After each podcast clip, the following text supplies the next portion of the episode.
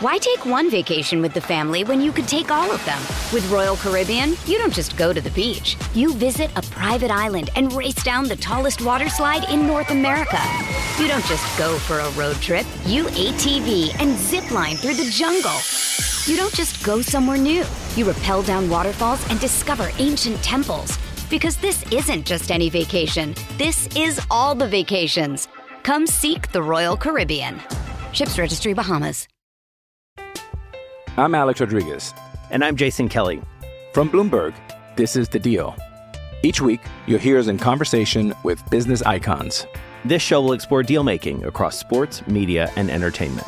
That is a harsh lesson in business. Sports is not And, as um, simple you know, I- as bringing a bunch of big names together. I didn't want to do another stomp you out speech. It opened up so many more doors. The show is called The, the deal.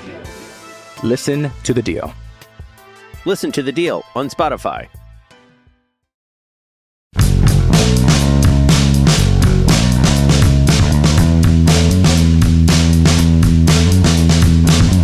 Guess you haven't looked at the central standings in a while and can't say that I blame you, but right now, tied atop the division are the Reds and the Brewers, both at 43 and 38. The third place team is the one that you follow. They're 38 and 42, which puts them four and a half games back before the All Star break, coming off a sweep against a $270 million team. Good morning to you. Good Friday morning. I'm Dejan Kovacevic of DK Pittsburgh Sports, and this is Daily Shot of Pirates. It comes your way bright and early every weekday if you're into football and or hockey. I also offer daily shots of Steelers and Penguins where you found this. Pirates 5, Padres 4 yesterday at PNC Park. This after San Diego had taken an early 4 nothing lead and had Joe Musgrove pitching and pitching quite well for the visitors. I haven't had much positive to say about the offense in a long time, and I think that's been fair. But on back to back days, you go and you beat Blake Snell and Musgrove, and you know, you score a whole lot of runs in the process. Oh, and also you get a lot of that production from your younger guys. Henry Davis extending his hitting streak to seven games by going three for four with two RBIs, including the winning hit in the seventh inning, the one that broke the 4 4 tie. Just a little cue shot into shallow right field that brought Jack Suwinski around after Jack had just made routine contact on a basically the equivalent of a swinging bunt. And Tim Hill, the San Diego lefty, threw it out into the foul territory, and everybody went running around the bases and all this other stuff. Hey, hey, he put it in play. How many times have you seen the Pirates with guys it's second or third, less than two outs, and they can't even get a bat on it? Well, they they did that. Nick Gonzalez continuing to look comfortable, and it's shortstop, no less. You might remember way back when he was drafted that he was seen, he and I were joking about this after the game, which is why I'm bringing it up, as an SS slash 2B guy. And then over his time in the minors, that mostly became a 2B. But full credit to the Pirates for giving him a shot there. I'm, it's not to suggest he's some long term shortstop. He's not, but he's been sound and his bat's in the lineup and he's demonstrating positional versatility, which every manager loves, no matter what your projection is. But here's the thing he's young, he's promising, and he's here. And you can say that now about a handful of the guys that are in the lineup. Heck, you can say it about a handful of the guys that have just recently come up. Don't forget about Carmen Mlodzinski coming into this bullpen and showing pretty good stuff. He gave up the one three run homer that cost the Pirates dearly, but he's been comfortable. He's looked confident.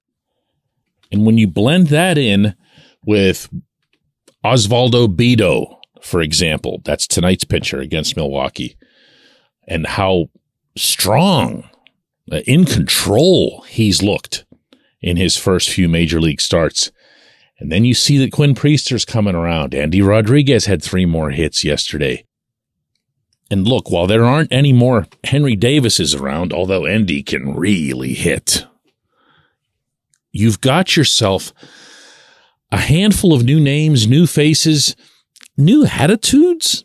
I think that's fair to say. I think we all could see over those first two weeks of June in particular, and maybe even going back to the first two weeks of May, that this this group had gotten worn. They'd gotten beaten down, particularly by the lack of offense.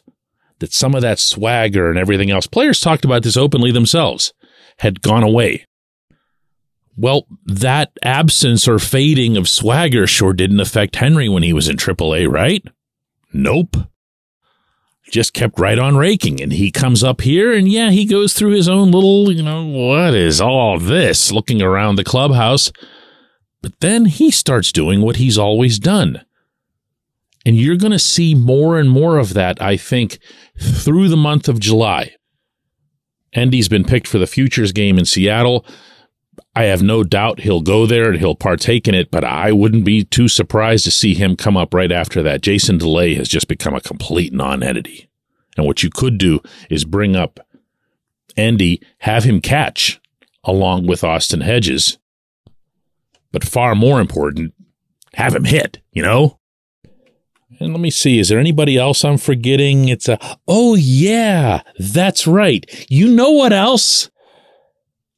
If I had told you back in, say, March that the Pirates would go into a series in the final week of June against the Padres, Fernando Tatis Jr., Manny Machado, Xander Bogaerts, that whole crew, and they wouldn't have Bryan Reynolds, Ke'Bryan Hayes, or Oneil Cruz and that the Pirates would not only sweep them, but they'd thump them. Never mind what you'd think of San Diego because we don't care about them. What would you think about what had happened from the Pittsburgh standpoint? Huh?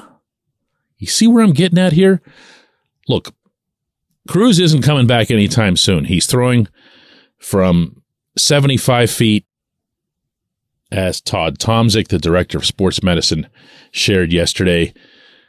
He's not holding a bat, much less swinging one. He's not doing anything really other than trying to make sure that he's walking without any kind of limp.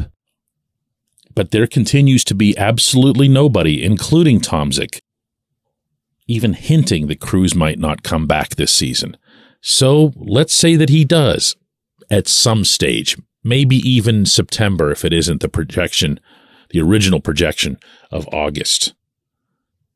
If you try to put the lineup together with Reynolds, Hayes, Cruz, Cutch, Henry, Endy, Jack. I mean, you have to stick by Jack, don't you, Jack? A platoon of Carlos Santana and Ji-Man Choi, some form, mostly just to get Carlos a spell, even though Carlos is looking really, really solid at the plate of late. And then, you know, the pitching is a separate discussion, obviously, but the pitching has been uh, encouraging, I think is the good word for it. If you look over the July, there's been a lot of really undeserved losses, in particular by the young starters. You want to see the team move past that. You want to see the team get to the point where, well, like yesterday, Luis Ortiz was not at his best. Four and two thirds innings, four runs, two home runs. Didn't matter. Bullpen bailed him out offense bailed him out. Okay, great. Go get him next time, kid. There's a lot of possibilities. I'm not predicting anything. I'm not getting to whatever over three games. I'm saying that there are possibilities and a lot of them. There's quality, but there's also quantity. When we come back, J1Q. This portion of Daily Shot of Pirates is brought to you by our friends at North Shore Tavern, that's directly across Federal Street from PNC Park. It's home of Steak on a Stone, an eating experience, underscoring the word experience.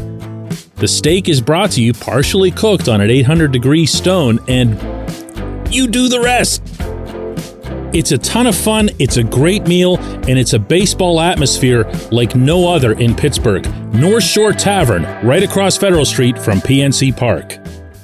Your front door, your car your bike, your computer, your gun. Safety is a habit. Every day you lock and secure your home and everything you want to keep safe. Gun safety and responsible storage are no different and the best way to help prevent accidents, misuse, and theft. If you have a firearm, own it, respect it, and secure it. Visit projectchildsafe.org, brought to you by the National Shooting Sports Foundation and the Bureau of Justice Assistance. Why take one vacation with the family when you could take all of them? With Royal Caribbean, you don't just go to the beach. You visit a private island and race down the tallest water slide in North America. You don't just go for a road trip. You ATV and zip line through the jungle. You don't just go somewhere new. You rappel down waterfalls and discover ancient temples. Because this isn't just any vacation. This is all the vacations. Come seek the Royal Caribbean. Ships Registry Bahamas. I'm Alex Rodriguez. And I'm Jason Kelly. From Bloomberg, this is The Deal. Each week, you'll hear us in conversation with business icons. This show will explore deal making across sports, media, and entertainment. That is a harsh lesson in business. Sports is And, not uh, as you know, simple I- as bringing a bunch of big names together. I didn't want to do another stomp you out speech. It opened up so many more doors. The show is called The, The deal. Deal. Listen to The Deal. Listen to The Deal on Spotify.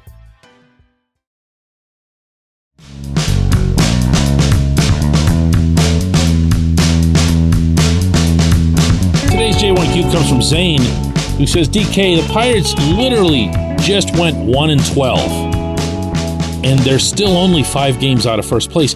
I might be delusional, but I'm still confident in this team. I think the Cardinals are toast. I think the Brewers might blow up.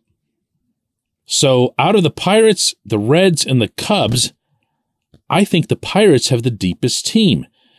I think it's only going to take 84 to 87 wins to take this division. So why not us?